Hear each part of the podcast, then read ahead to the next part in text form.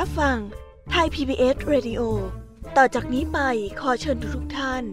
รับฟังรายการ นิทานแสนสนุกสุดหันษา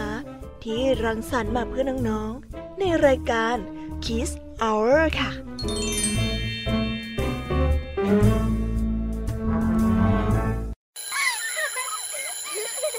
โรงเรียนเลิกแล้วกลับบ้านพร้อมกับรายการ Kids Hours โดยวัญญาชยโย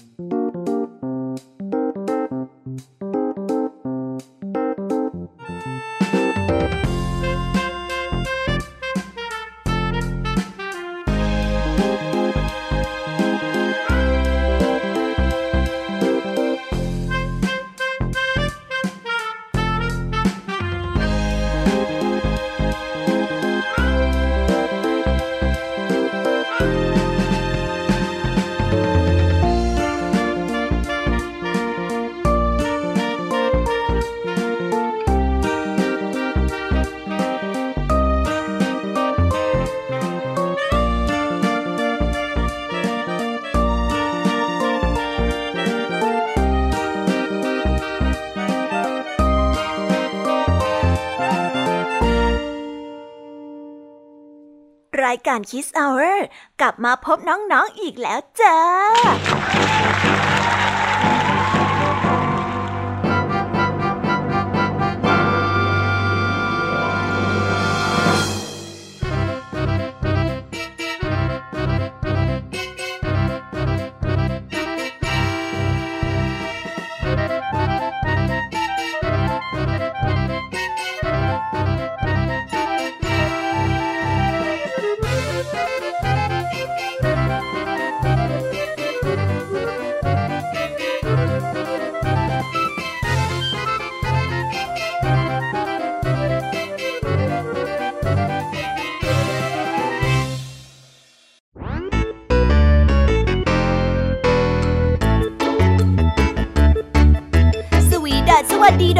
ที่น่ารักทุกๆคนชาวรายการ Kiss Hour นะคะ หลังจากที่ได้ห่างหายกันไปหลายวันเนี้ยทีมงาน Kiss Hour ของพี่แยมมี่ครูหายใจดี พี่เด็กดี แล้วก็ลงทางดีกับเจ้าจ้อยก็ได้ไปวางแผนที่จะนำนิทานสนุกๆมาเล่าให้กับน้องๆได้ฟังกัน เพื่อเปิดจินตนาการและก็ตะลุยไปกับโลกนิทานกันอย่างสนุกสนานนั่นเองล่ะค่ะ น้องๆ เนี่ยคงอยากรู้กันแล้วใช่ไหมล่ะคะ ว่านิทานที่พวกพี่ได้เตรียมมานั้นเนี่ย มีนิทานเรื่องอะไรกันบ้าง งั้นเดี๋ยวพี่ยามีบอกกันเกริ่นไว้ก่อนนะคะ พอให้เรียกน้ำย่อยกันไว้ก่อนนะ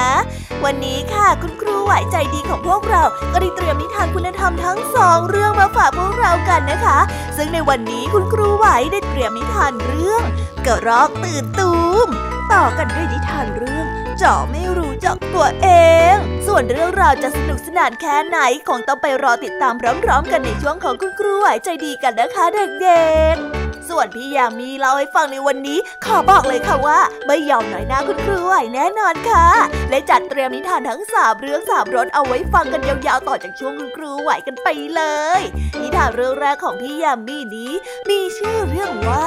เจ้าดิกผู้ซื้อสัตว์ต่อกันปติดๆกับนิทานเรื่อง แม่เป็ดหาเพื่อน และปิดท้ายด้วยเรื่อง นกแก้วขนสวย ส่วนเรื่องราวของนิทานทั้งสามเรื่องนี้เนี่ยจะเป็นอย่างไร ก็ต้องเอาไว้ไปรอรับฟังกันในช่วงของพี่แยมมีเล่าให้ฟังกันนะคะวันนี้ค่ะ ลุงทองดีกับเจ้าจอยนะคะ ก็ได้เตรียมนิทานสุภาษิตมาฝากพวกเรากันอีกเช่นเคย ซึ่งวันนี้ลุงทองดีกับเจ้าจอย ก็มาพร้อมกับสำนวนที่ว่าหมาห่วงกาง ส่วนเรื่องราวและความหมายของคำคำนี้จะเป็นอย่างไร ก็ต้องเอาไว้ไปรอรับฟังกันในช่วงของนิทานสุภาษิตกันนะคะเด็กๆและสำหรับช่วงท้ายรายการในวันนี้นะคะ ก็มาพบกับพี่เด็กดีกันอีกเช่นเคย และในวันนี้พี่เด็กดีของเราก็ได้จัดเตรียมนิทานที่มีชื่อเรื่องว่า ผู้วิเศษทั้งสี่ส่วนเรื่องราวจะสนุกสนานแค่ไหน เราต้องไปรอรับฟังกันในช่วงท้ายรายการกับพี่เด็กดีกันนะคะ โอ้โหเป็นยังไงกันบ้างล่ะคะน้องๆ ได้ฟังแค่ชื่อเรื่องนิทานเนี่ยก็สนุกแล้วใช่ไหมล่ะคะพี่แยมมี่เองก็ตื่นเต้นมากๆเลยละค่ะ อยากที่จะรอรับฟังนิทานที่พวกเรารออยู่ไม่ไหวแล้ว มีแต่เรื่องที่น่าฟังทั้งนั้นเลยนะคะเนี่ยเอาละค่ะ เพื่อไม่ให้เป็นการเสียเวลา งั้นเรามาเตรียมตัวเตรียมใจไปกับการตะลุยในโลกแห่งนิทานกันเลยดีกว่าไหมคะ ตอนนี้เนี่ยคุณครูไหวได้มายืนรอน้องๆอยู่ที่ หน้องเรียนแล้วล่ะค่ะ ถ้าหากว่าน้องๆพร้อมกันแล้ว งั้นเรามานับถอยหลังพร้อมๆกันเลยนะคะสามสองหนึ่ง let's go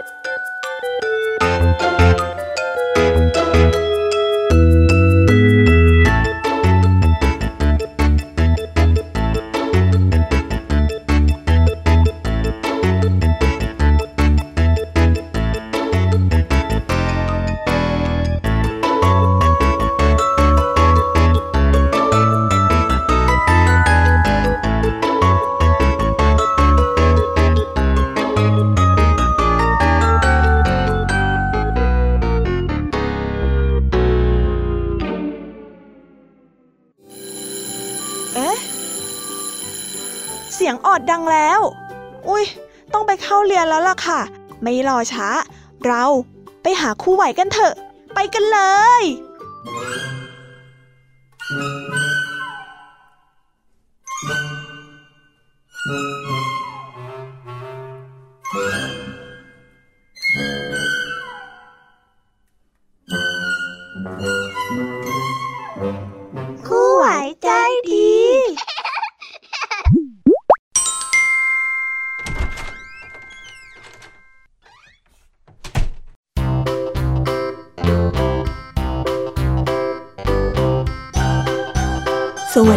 เด็กๆ กลับมาพบกับคุณครูไหวกันอีกแล้วนะคะ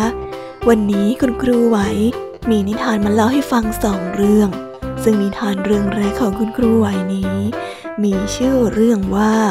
กระรอกตื่นตูม ส่วนเรื่องราวจะเป็นยังไงนั้น เราไปติดตามพร้อมๆกันเลยค่ะ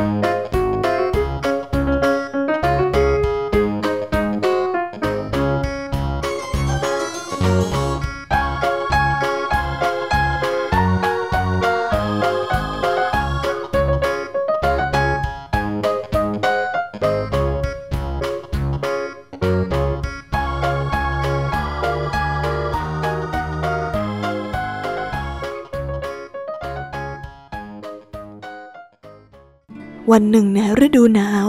สิงโตนอนสมอยู่ในถ้ำเพราะว่าไม่สบาย ผ่านไปสามวัน อาการยังไม่ดีขึ้น ทั้งยังได้แต่นอนสมไม่มีแรง เพราะไม่ได้กินอาหาร สัตว์ต่างๆที่รู้ข่าว ต่างก็พากันมาเยี่ยมอย่างไม่ขาดสาย รวมถึงกระรอก ในวันนี้ก็มาเยี่ยมด้วย กระรอกนั้นเห็นอาการของเจ้าสิงโต แล้วก็ถึงกับตกตะลึง เพราะว่าเจ้าสิงโตนั้นสู้ผอมเหลือแต่หนังหุ้มกระดูก มันจึงคิดเอาเองว่า สิงโตต้องเป็นโรคร้ายแน่ๆ หลังจากที่กลับไปจากเยี่ยมสิงโต มันจึงได้เที่ยวเป่าประกาศบอกสัตว์ตัวอื่นๆว่าไปเยี่ยมสิงโตให้ระวังเอาไว้ วันนี้นี่นี่นี่นี่ว่าเจ้าทุกตัว ฟังให้ดีๆนะ วันเนี้ยข้าไปเยี่ยมเจ้าสิงโตมา เฮ้ย ข้าเห็นมากับตาเลยนะว่า สิงโตน่ะ ทั้งผอมทั้งอ่อนแรง แบบเนี้ยไม่ใช่ว่าเป็นโรคร้ายแรงดอกเหรอใครจะไปเยี่ยมสิงโตก็ระวังหน่อยล่ะ เดี๋ยวติดเชื้อโรคขึ้นมาจะหาว่าข้าไม่เตือนนะกกระรอกได้ปีนขึ้นไปบนขอนไม้แล้วก็พูดเสียงดัง พอได้ยินแบบนั้นสัตว์ทั้งหลายก็ส่งเสียงกันขึ้นทันที บ้างก็เชื่อ บ้างก็ไม่เชื่อ ถกเถียงกันใหญ่ที่เจ้าพูดเป็นเรื่องจริงใช่ไหม นั่นน่ะสิ ข้าน่ะไม่เชื่อเจ้าหรอก สิงโตเนี่ยออกจะแข็งแรงสง่างามเจ้าเป็นโรคร้ายได้ยังไงอะนี่ข้าเตือนเพื่อความหวังดีนะ เชื่อไม่เชื่อก็แล้วแต่พวกเจ้าจะคิดเถอะหลังจากนั้นก็ไม่มีสัตว์ตัวไหนไปเยี่ยมสิงโตอีกเลย แม้จะมีบางตัวไม่เชื่อ แต่ก็เกิดความกลัวขึ้นมา จึงไม่อยากเสี่ยงไปเยี่ยม จะมีก็แต่ลุงนกฮูกเท่านั้น ที่คอยหาอาหารและยามารักษาสิงโตจนหายดี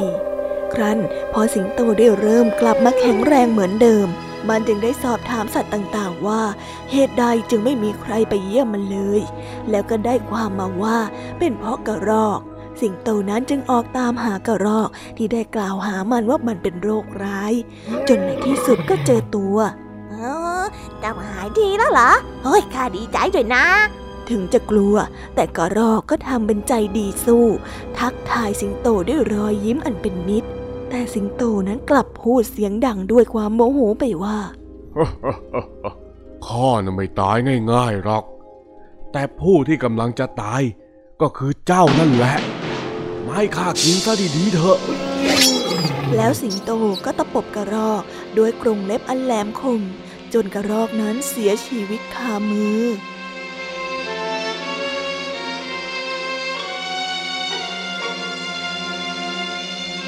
นิทานเรื่องนี้ก็ได้สอนให้เรารู้ว่า คนที่ทำตัวเป็นกระต่ายตื่นตูมในสิ่งที่เกินความจริง จนทำให้ผู้อื่นได้รับความเสียหายหรือตกใจ อาจจะนำภัยมาสู่ตนเองได้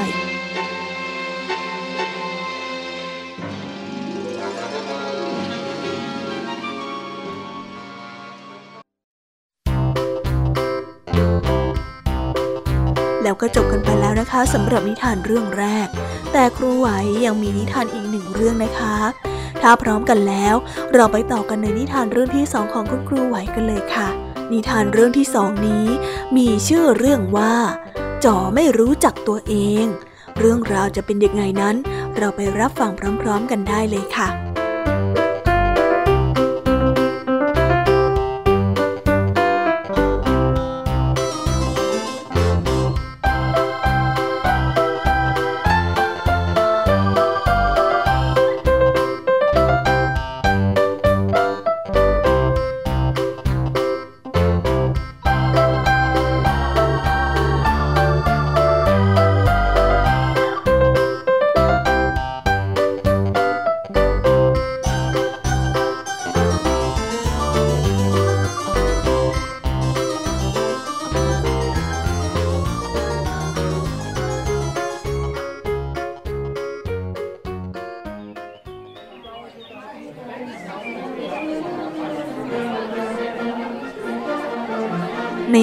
สัตว์น่ารักนั้น เมื่อใกล้ถึงเทศกาลปีใหม่ ทั่วทั้งหมู่บ้านก็จะประดับประดาบ้านเรือนและถนนหนทาง เต็มไปด้วยไฟหลากสี และดอกไม้กับรูปภาพต่างๆ เพื่อที่จะเป็นการต้อนรับปีใหม่ที่กำลังเข้ามาถึงนี้ และแน่นอนว่านอกจากจะตกแต่งหมู่บ้านแล้ว ในเทศกาลปีใหม่ของทุกๆปี บรรดาสัตว์ต่างๆ ก็จะจัดงานฉลองปีใหม่กันอย่างสนุกสนาน ใครมีความสามารถพิเศษอะไร ก็จะมาโชว์ให้เพื่อนๆดูปีนี้เนี่ยนะข้าจะแสดงความสามารถที่น่าตื่นเต้นให้พวกเจ้าดู รอดูกันได้เลย พวกเจ้าจะต้องคาดไม่ถึงแน่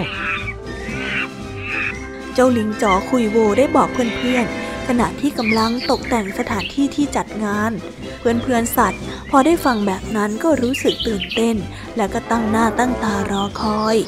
สัตว์ทั้งหลายต่างช่วยกันจัดสถานที่ และพูดคุยหัวเราะกันด้วยความสนุกสนานคลื้นเพลงในที่สุด วันปีใหม่ก็มาถึง สัตว์ต่างๆ พากันมาร่วมสนุกที่ลานกลางหมู่บ้าน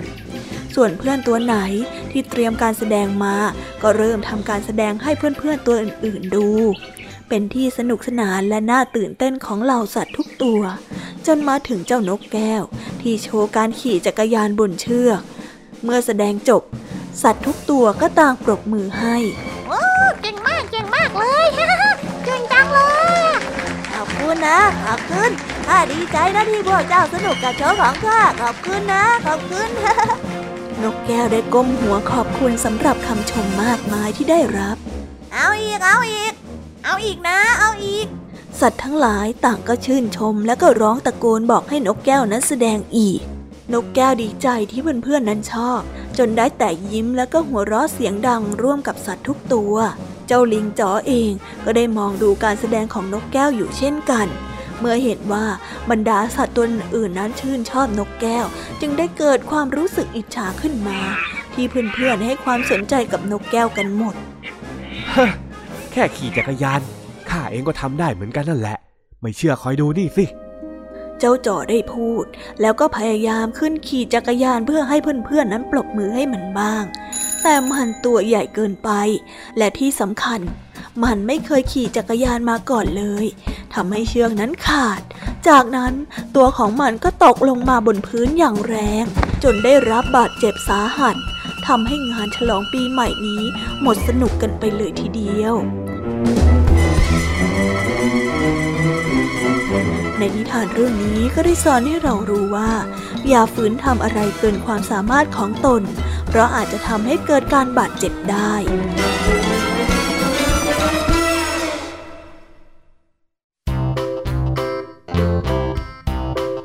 จบกันไปแล้วนะคะสำหรับนิทานทั้งสองเรื่อง ที่คุณครูไหวนั้นได้เตรียมมาเล่าให้กับเด็กๆ ฟังกันในวันนี้ เพื่อความเพลิดเพลิน ขอฝากข้อคิดไว้ให้กับเด็กๆ นั้นไปประยุกต์ใช้กันในชีวิตประจำวันกันด้วยนะคะ แล้ววันนี้ก็หมดเวลาของคุณครูไหวกันลงไปแล้ว ครูไหวขอส่งต่อเด็กๆ ให้ไปฟังนิทานในช่วงต่อไปกับช่วงพี่ยามีเล่าให้ฟังกันเลยนะคะสำหรับตอนนี้เนี่ย ครูไหวต้องขอตัวลากันไปก่อนแล้ว สวัสดีค่ะบ๊ายบาย ไว้เจอกันใหม่นะคะ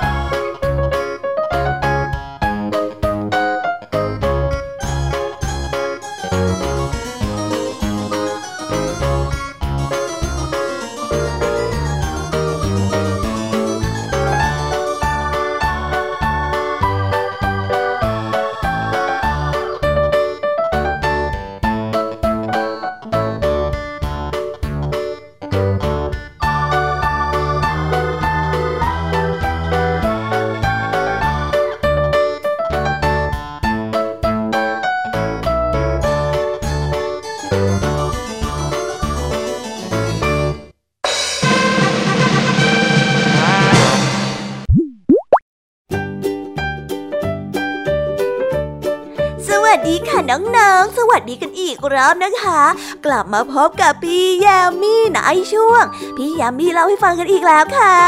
นิทานเรื่องแรกของพี่ยามีนี้มีชื่อเรื่องว่าเจ้าดิกผู้ซื่อสัตย์ ส่วนเรื่องราวจะเป็นอย่างไงนั้น เราไปรับฟังพร้อมๆกันได้เลยค่ะ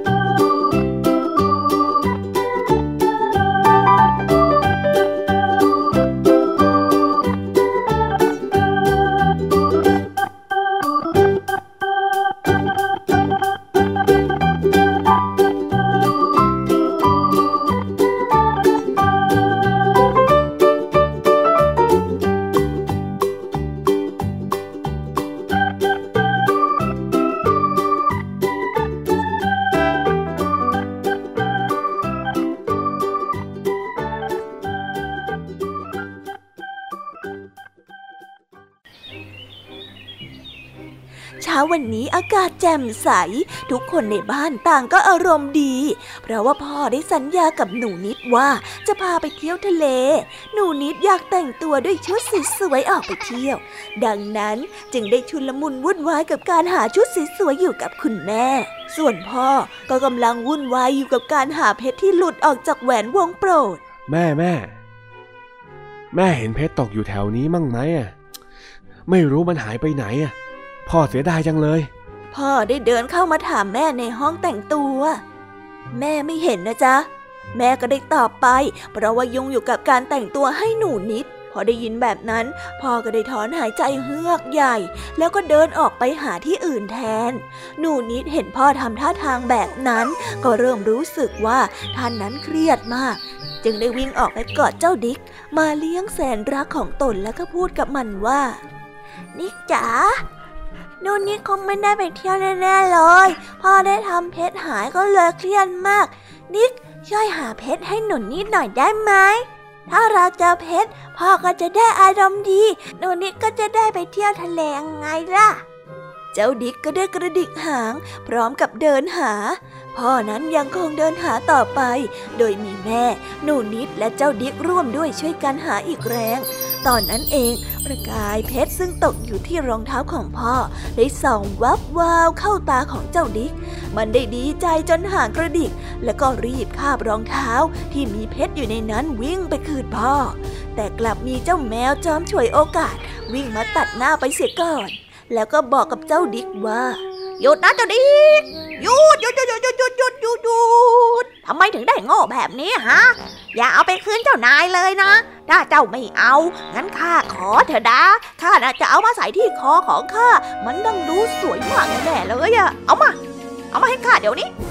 เจ้าดิกก็ได้รีบตอบกลับไปทันทีว่า ฉันจะเอาไปคืนให้เจ้านาย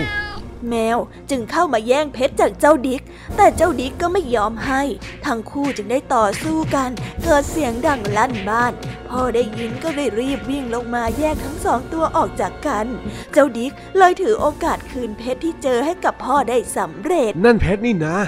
โอ้ติ๊กเป็นคนหาเจอสินะ โอ้เก่งมากเลยมานี่สิ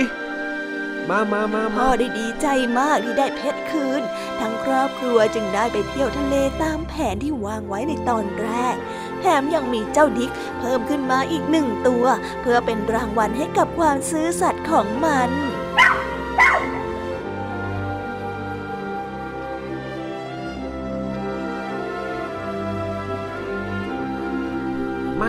ทานเรื่องนี้ก็ได้สอนให้เรารู้ว่า ความซื่อสัตย์เป็นสิ่งที่ดี ผู้ที่มีความซื่อสัตย์สุจริตนั้น ย่อมได้ผลที่ดีตอบแทน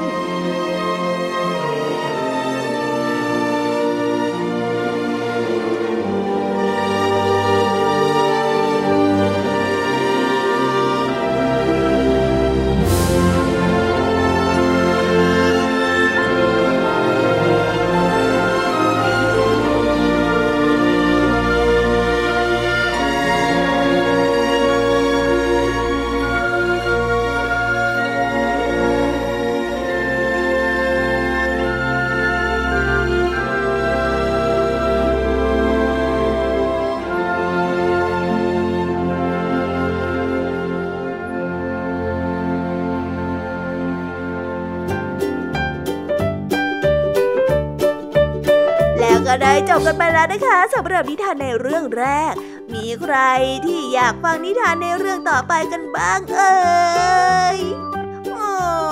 มีน้องๆหลายคนเลยนะคะเนี่ยที่ยังฟิตอยู่ ถ้าอย่างนั้นพี่ยามีก็ต้องขอพาไปฟังนิทานเรื่องที่สองกันเลยนะคะ ในเรื่องที่สองนี้ มีชื่อเรื่องว่า แม่เป็ดหาเพื่อน ส่วนเรื่องราวจะเป็นยังไง เราไปรับฟังกันได้เลยค่ะ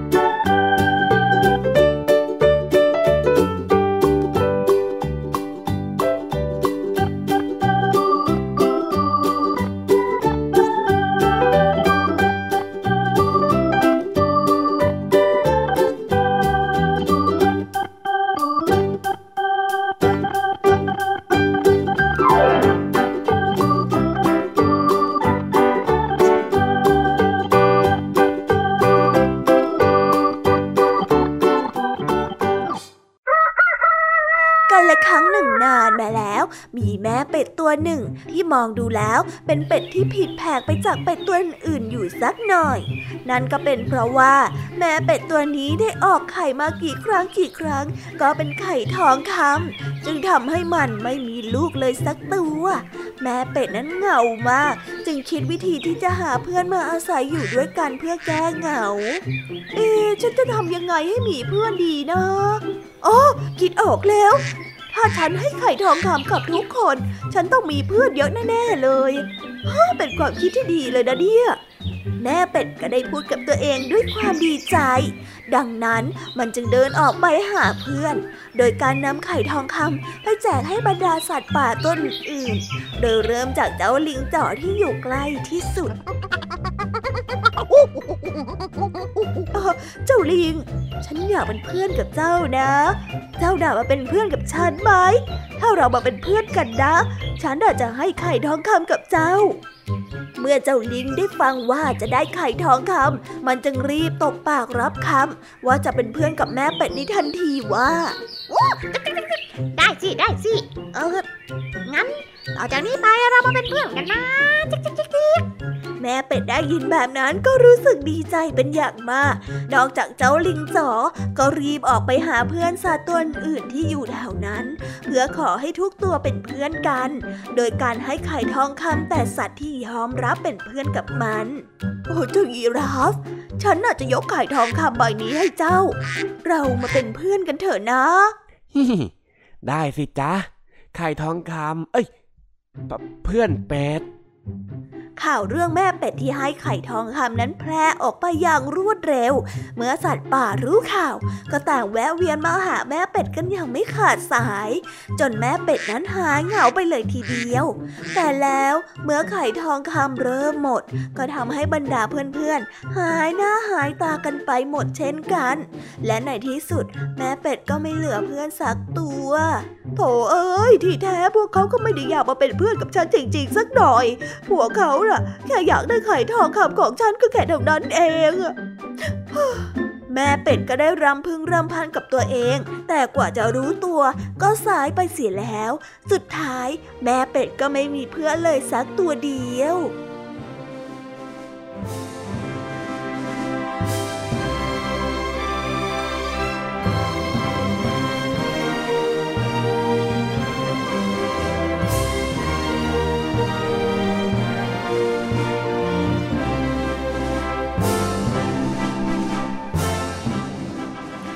านเรื่องนี้ก็ได้สอนให้เรารู้ว่า การคบเพื่อนต้องคบด้วยความจริงใจ ไม่ใช่นำสิ่งของมาแจกจ่าย เพื่อที่จะได้เป็นเพื่อน เพราะถ้าของเหล่านั้นหมดไป ก็จะทำให้เพื่อนนั้นห่างหายไปจากเราได้ด้วยเช่นกัน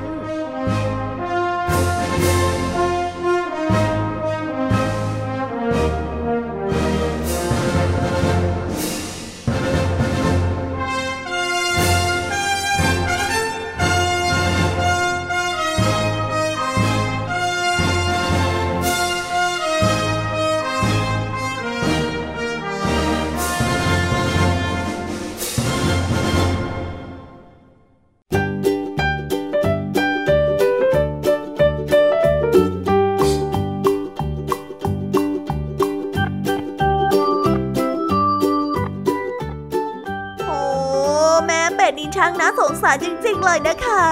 งั้นเราขอไปต่ออย่างไม่รอช้าแล้วนะคะ รีบทำคะแนนแซงคุณครูไหวกับนิทานเรื่องที่ 3 ของพี่ยามีกันดีกว่า และในนิทานเรื่องที่ 3 นี้ เป็นนิทานที่เกี่ยวกับชีวิตของเจ้านกแก้ว ส่วนเรื่องราวจะเป็นยังไงนั้น เราไปฟังนิทานเรื่องนี้พร้อม ๆ กันเลยค่ะ ในนิทานที่มีชื่อเรื่องว่า นกแก้วคนสวย「ค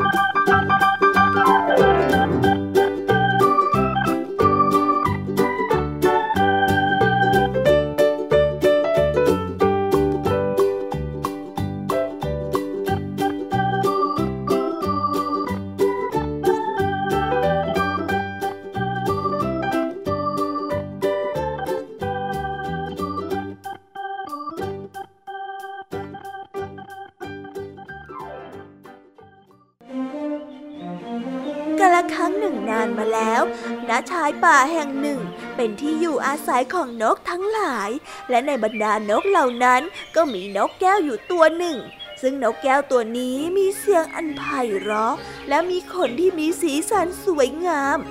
วันๆมันจึงเอาแต่ร้องเพลง และทำความสะอาดขนของตน เพื่อให้สวยงามกว่านกตัวอื่น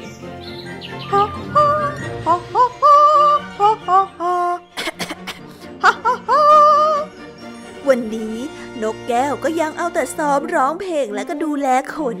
ดังนั้นมันจึงเป็นนกแก้วที่แสนจะขี้เกียจไม่ยอมออกไปหาอาหาร และคอยแต่จะให้แม่ของตนนั้นออกไปหามาให้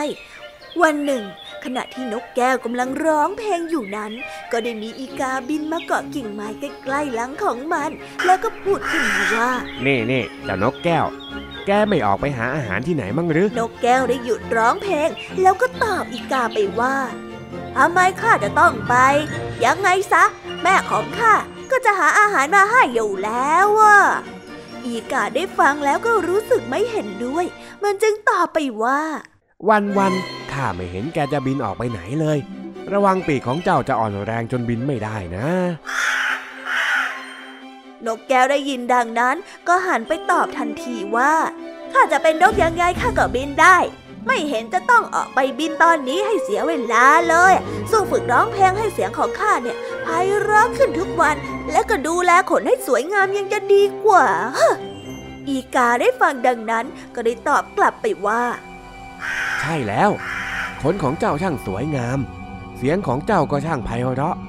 แล้วเจ้าจะบินเก่งได้อย่างข้าหรือเปล่าล่ะ ยังไม่ทันสิ้นเสียงของอีกา ก็ได้มีเสียงปืนของพวกนายพรานดังขึ้น ทั้งอีกาและนกตัวอื่นๆ ก็ต่างรีบบินหนี เหลือแต่เพียงนกแก้วตัวเดียวเท่านั้น ที่ยังบินช้ากว่านกตัวอื่นเพราะปีกของมันไม่แข็งแรง เนื่องจากไม่ได้บินมานานแสนนาน มันจึงได้เป็นนกตัวเดียวที่ถูกนายพรานนั้นยิง แล้วก็จับไปได้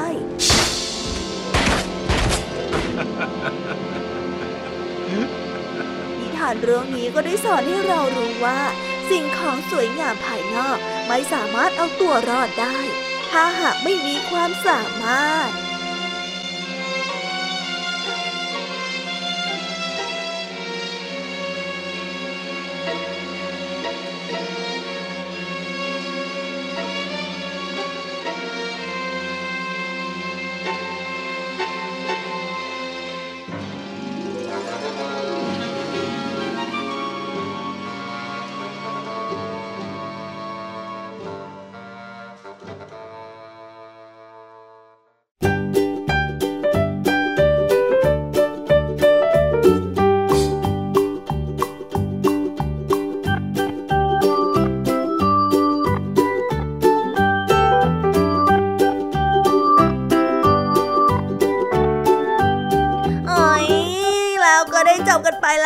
สำหรับนิทานเรื่องที่ 3 ของพี่ยามีเป็นยังไงกันบ้างล่ะคะ วันนี้พี่ยามีพอจะสู้กับนิทานช่วงครูไหวได้หรือเปล่าเอ่ยสูสีกันบ้างไหมเนี่ยแต่ไม่รู้ว่าจะสู้ได้หรือไม่ได้ พี่ยามีก็ดีใจที่เห็นน้องๆมีรอยยิ้ม และตั้งใจฟังนิทานที่พี่ยามีนำมาเล่าให้ฟังนะคะ และสำหรับวันนี้ก็หมดเวลาในช่วงของพี่ยามีเล่าให้ฟังกันไปแล้ว ก็คงต้องส่งต่อน้องๆ ให้ไปสู่ช่วงนิทานสุภาษิตถ้าพร้อมกันแล้ว งั้นเราไปในช่วงต่อไปกันเลยนะคะ เพราะว่าตอนนี้เนี่ยลุงทองดีกับเจ้าจ้อย ได้มารอน้องๆอยู่แล้วล่ะค่ะ งั้นเราไปหางั้นเราไปหาลุงทองดีกับเจ้าจอยกันเลย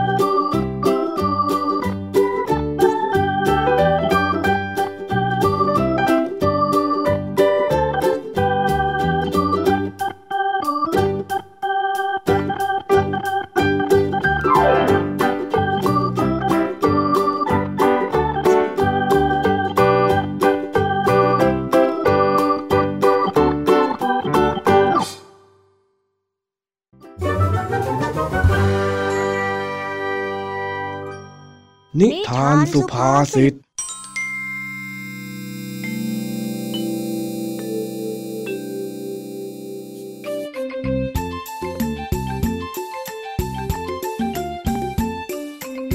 เย็นวันหนึ่ง เจ้าจ้อยกำลังนอนเล่นเกมกดอยู่ที่เปลหน้าบ้านของลุงทองดี สักพัก เจ้าแดงก็ได้เดินมาหาเจ้าจ้อยที่บ้านจ้อยจ้อยไปเตะบอลกันไหมแป๊บหนึ่งแป๊บหนึ่ง เองก็อยากกวนข้าสิ ข้ากำลังใช้สมาธิอยู่นี่เนี่ยเอ้ย นี่มันเกมกดนี่นะ ไม่เห็นจะรู้เลยว่าเองมีเกมกดด้วยอะข้าอยากเล่นมานานแล้วอะจบตอนเนี้ยข้าขอเล่นบ้างสิไม่ให้ข้าไม่ให้เองเล่นหรอก เนี่ยลุงทองดีซื้อให้เลยนะ ของดี ถ้าเองเล่นพังขึ้นมาจะทำไงฮะ ไม่พังหรอกนะนะนะนะข้าอยากเล่นบ้างอะข้าไม่เคยได้เล่นเลยนะ ไม่ได้ข้าไม่ให้เองเล่น เองเล่นไม่ได้นะรู้ไหมนิดเดียวเองนะจ้อยนะนะนะนะเออบอกว่าอย่าเพิ่งกวนไง ระหว่างที่เจ้าแดง กับเจ้าจ้อยกำลังเถียงกันอยู่นั้น เสียงก็ได้ดังไปถึงบนบ้านของลุงทองดีทำให้ลุงทองดีต้องลงมาดูว่าเกิดอะไรขึ้น อ้าวอ้าวเฮ้ยเฮ้ยอะไรกันล่ะนั่นน่ะ เสียงดังเอะอะฮะไอ้จ้อย ไอ้แดง เองทะเลาะกันอีกแล้วหรือลุงทองดีดูไอ้แดงสิ มันจะมาเล่นเกมกดของรักของหวงที่ลุงทองดีซื้อให้จ้อยอะจ้อยแค่กลัวว่ามันจะพัง จ้อยก็เลยไม่ให้มันเล่น แล้วมันก็จะเล่นให้ได้เลยเนี่ย ลุงทองดีดูมันสิ ก็ฉันแค่ไม่เคยเล่นนี่นะข้าก็อยากจะลองเล่นบ้าง อยากรู้ว่าความรู้สึกมันเป็นยังไงอะก็ข้าบอกว่ามันเล่นไม่ได้ไง ข้าหวงนะขอข้าเล่นบ้างสิ นิดเดียวเองอะไม่ได้ ห้ามเล่นนะ เอาละเอาละพอก่อนเลย พอทั้งคู่นั่นแหละ เดี๋ยวข้าจะตัดสินให้ เพราะว่าข้าเป็นคนจ่ายเงินซื้อ ถือว่าข้าต้องมีสิทธิ์ด้วย เอาอันดับแรกนะ อันดับแรก เอ็งหยุดเถียงกันแล้วมานั่งใกล้ๆข้านี่สิมานี่เลยเอ็งสองคนน่ะมามาทั้งคู่ได้สงบลง แล้วก็มานั่งคุยกับลุงทองดี ก็ให้เจ้าแดงมันเล่นหน่อยไม่ได้หรือยังไงล่ะเจ้าจ้อย ไอ้แดงมันไม่เคยเล่นมาก่อน แล้วมันก็อยากจะเล่นกับเองที่มันมาเนี่ย มันก็อยากจะมาหาเองชวนเองไปเล่นเหมือนกับทุกครั้ง แค่มันมาขอเกมกดเองเล่นแค่นี้ ทำไมเองใจร้ายใจดำทำตัวเป็นหมาหวงก้างไปได้ แค่จ้อยไม่อยากให้ของจ้อยพังอะจ้อยผิดตรงไหนอะลุงทองดีทำไมลุงทองดีต้องมาว่าจ้อยเป็นหมาด้วยโอ้ยไม่ใช่อย่างนั้นข้าไม่ได้ว่าอะไรเองเลย เงียบก่อนเงียบก่อน มันเป็นแค่สำนวนเฉยๆโว้ยเอาอย่างนี้ เอ็งเงียบก่อน เดี๋ยวข้าจะเล่านิทานให้เอ็งฟัง เผื่อว่าเอ็งจะคิดอะไรได้ ตั้งใจฟังนะ กาละครั้งหนึ่งนานมาแล้ว มีหมาอยู่ตัวหนึ่ง เจ้าของได้ให้ปลาตัวใหญ่ ให้เนื้อไก่ทอด แล้วก็ให้ข้าวมันกิน มันก็ได้กินอย่างอิ่มหนำสำราญ กินจนหมดภายในพริบตา แต่พอเวลาผ่านไป เจ้าหมาตัวนั้น หนังท้องมันเริ่มตึง หนังตาก็เลยย่อนไปด้วย มันจึงเผลอหลับไป หลังจากที่มันสะดุ้งตื่น มันก็ได้เห็นแมวข้างบ้าน แอบย่องมากินซากก้างกับกระดูกที่เหลือ เมื่อเจ้าหมาเห็นเช่นนั้น ก็เลยรู้ได้ทันที ว่าแมวตัวนั้นกำลังจะกินก้างกับกระดูกของมัน มันก็เลยโกรธมาก ที่เจ้าแมวตัวนั้นมากินของของมัน มันจึงกัดเจ้าแมวตัวนั้นจนได้รับบาดเจ็บแล้วหนีหายไป แต่เมื่อมันมามองดูความเป็นจริงแล้ว เจ้าหมาตัวนี้ก็ได้กินจนอิ่มหนำสำราญ แถมอาหารพวกนั้นก็ยังเหลือเพียงแค่ซากกระดูก กินก็ไม่ได้ แถมกินได้ก็ไม่อิ่ม แต่มันก็ยังหวง เพียงเพราะแค่เป็นอาหารของมัน ถ้าหากว่ามันแบ่งให้แมวข้างบ้านกิน ป่านนี้ แมวกับหมาอาจจะกลายเป็นเพื่อนรักกันจนถึงทุกวันนี้ก็ได้ นี่แหละ จึงเป็นที่มาของคำว่าหมาหวงก้าง ที่หมายถึง คนที่หวงข้าวหวงของ คนที่กันท่าคนอื่นในสิ่งที่ตนไม่ได้ใช้ประโยชน์แล้ว แต่ก็ยังไม่ยินยอมให้ผู้อื่นได้รับพพอเข้าใจหรือยังล่ะฮะเจ้าจ้อย เจ้าแดง เข้าใจแล้วจ้ะเข้าใจแล้วก็ดี ข้าพูดมาถึงตอนนี้เนี่ย ยังจะหวงเจ้าแดงมันอยู่ไหมฮะเจ้าจ้อย เอ็งแบ่งให้เจ้าแดงมันเล่นสักหน่อยสิ เพราะข้าเองก็ซื้อให้เอ็งเล่นมาเกือบเดือนแล้ว แต่เจ้าแดงเนี่ยมันยังไม่เคยเล่นเลย เอ็งไม่สงสารเพื่อนเอ็งหรือยังไง ก็ได้จ้ะ เดี๋ยวจ้อยจะให้แดงมันเล่นก็ได้ แต่จ้อยไม่ใช่หมานะลุงทองดีทำไมลุงทองดีต้องว่าจ้อยด้วยอะแน่ดูมันสิ ข้ายังไม่ได้ว่าเองเลย ข้าก็บอกอยู่ว่ามันเป็นสำนวน แต่เดี๋ยวถ้าเองไม่แบ่งให้เจ้าแดงเล่น เองนั่นแหละจะต้องเป็นหมา ไม่มีเพื่อนเล่นด้วยแน่แน่อ่าก็ได้จ้ะอะเอาไปเล่นซะ แต่ก่อนจะเล่นข้าจะสอนให้เองเล่นก่อนมานี่เดี๋ยวข้าสอนให้ ได้ได้ได้ขอบใจมากเลยนะจ้อยไม่เป็นไรไม่เป็นไรหรอก เพื่อนกันน่ะ หลังจากนั้นเจ้าจ้อยก็พาเจ้าแดงเดินไปเล่นที่เปลหน้าบ้านของลุงทองดีดังเดิม แล้วก็สอนให้เจ้าแดงเล่นเกมกด ทั้งคู่เล่นเกมกันอย่างสนุกสนานได้แล้วได้แล้วข้าเล่นได้แล้วดูสิดูสิเล่นเป็นแต่ก็ไม่เจ๋งเท่าข้าหรอกเจ้าแดงมามามาข้าขอแก้มือมั่งๆเฮ้ยปวดหัวกับไอเด็กพวกนี้จริง ๆ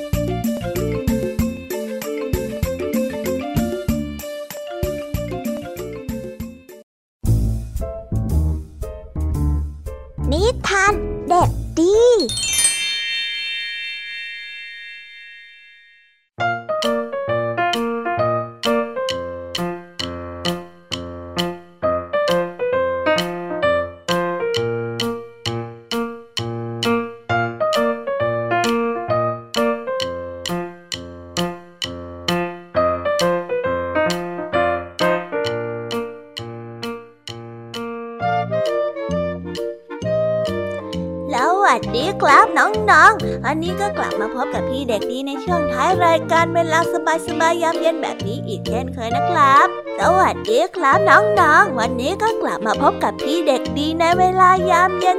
สบายๆแบบนี้กันอีกเช่นเคยนะ แน่นอนว่ามาพบกับพี่เด็กดีก็ต้องมาพบกับนิทานแสนสนุกช่วงท้ายรายการกันอีกเช่นเคย งั้นวันนี้พี่เด็กดีขอเริ่มเลยนะกันนะครับ เพราะว่าพี่เด็กดีเนี่ยได้เตรียมนิทานที่แสนสนุกมาเล่าให้กับน้องๆได้ฟังกัน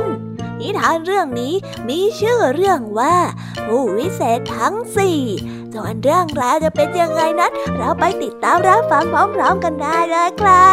บ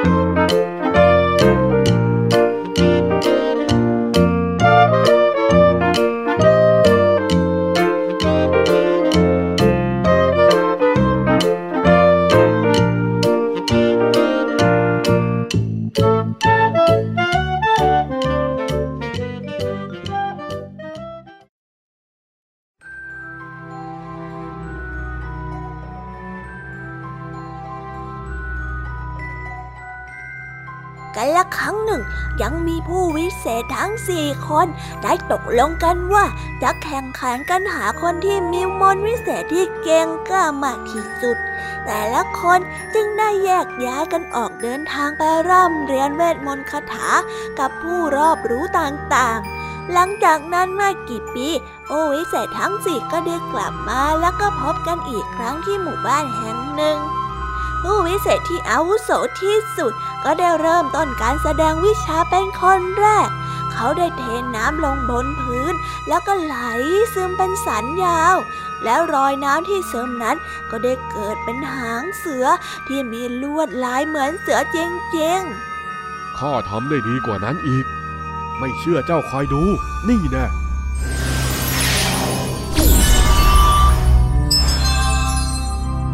เขาได้ท่องคาถางึม งามงึมงำแล้วหัวกับลำตัวของเสือก็ปรากฏขึ้นต่อจากหาง แล้วก็กลายเป็นรูปวาดของเสือที่สมบูรณ์ โอ้โห โอ้โห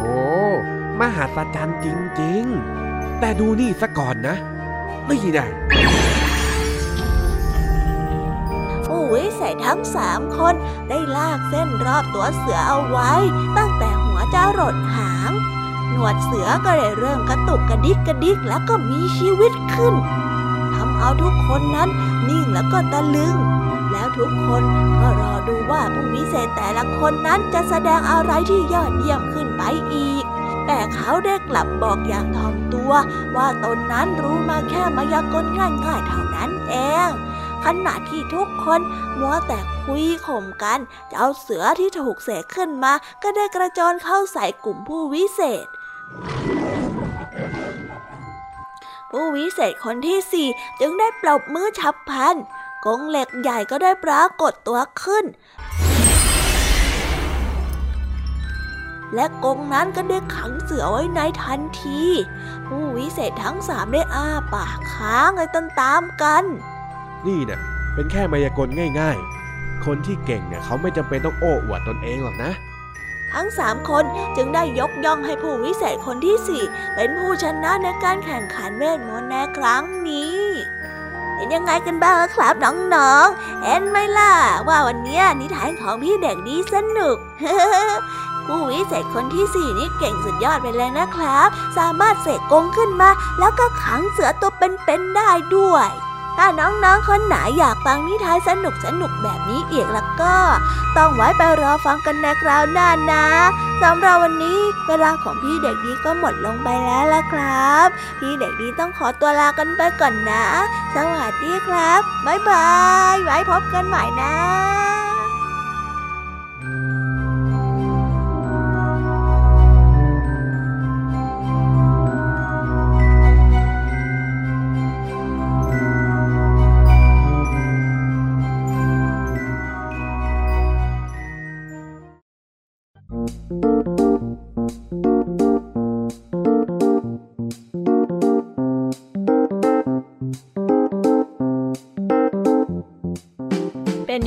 บ้างคะน้องๆสำหรับนิทานหลากหลายเรื่องราวที่ได้รับฟังกันไปในวันนี้ สนุกกันไหมเอ่ย หลากหลายเรื่องราวที่ได้นำมาเนี่ย บางเรื่องก็มีข้อคิดสะกิดใจ บางเรื่องก็ให้ความสนุกสนานและก็เพลิดเพลิน แล้วแต่ว่าน้องๆ จะฟังแล้วเห็นความสนุกในแง่มุมไหน ส่วนพี่แยมมี่แล้วก็พ่องเพื่อนเนี่ย ก็มีหน้าที่ในการนำนิทานมาส่งตรงถึงน้องๆ เท่านั้นเองละค่ะ และวันนี้นะคะ เราก็ได้ฟังนิทานกันมาจนถึงเวลาที่กำลังจะหมดลงอีกแล้วค่ะ ใครที่ฟังไม่ทัน หรือว่าฟังไม่ครบเนี่ย ก็สามารถไปย้อนฟังกันได้ที่เว็บไซต์ไทย PBS Radio นะคะ หรือแอปพลิเคชันไทย PBS Radio ได้นะถึงเวลาต้องกล่าวคำลาแล้วอะ พี่ยามีต้องคิดถึงน้องๆอีกแน่เลย แต่ไม่ต้องห่วงนะคะน้องๆ พี่ยามีขอสัญญาว่า เราจะกลับมาพบกันใหม่ พร้อมกับนิทานที่แสนสนุกแบบนี้กันอีกแน่นอนค่ะ น้องๆ อย่าลืมนำข้อคิดดีๆ ที่ได้จากการรับฟังนิทานแสนสนุกของครูไหว พี่ยามีลุงทองดี และนิทานจากพี่เด็กดีในวันนี้ไปใช้กันด้วยนะคะเด็กๆ เอาไว้พบกันใหม่ในวันพรุ่งนี้นะสำหรับวันนี้ พี่ยามีและรายการ Kiss Hour ก็ต้องขอตัวลากันไปก่อนแล้วล่ะค่ะ สวัสดีค่ะ บ๊ายบาย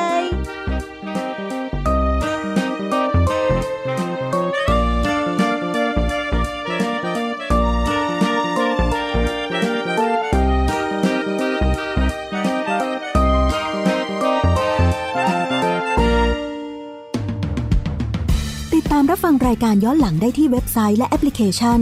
ไทย PBS Radio ไทย PBS Radio วิทยุข่าวสารสาระ เพื่อสาธารณะและสังคม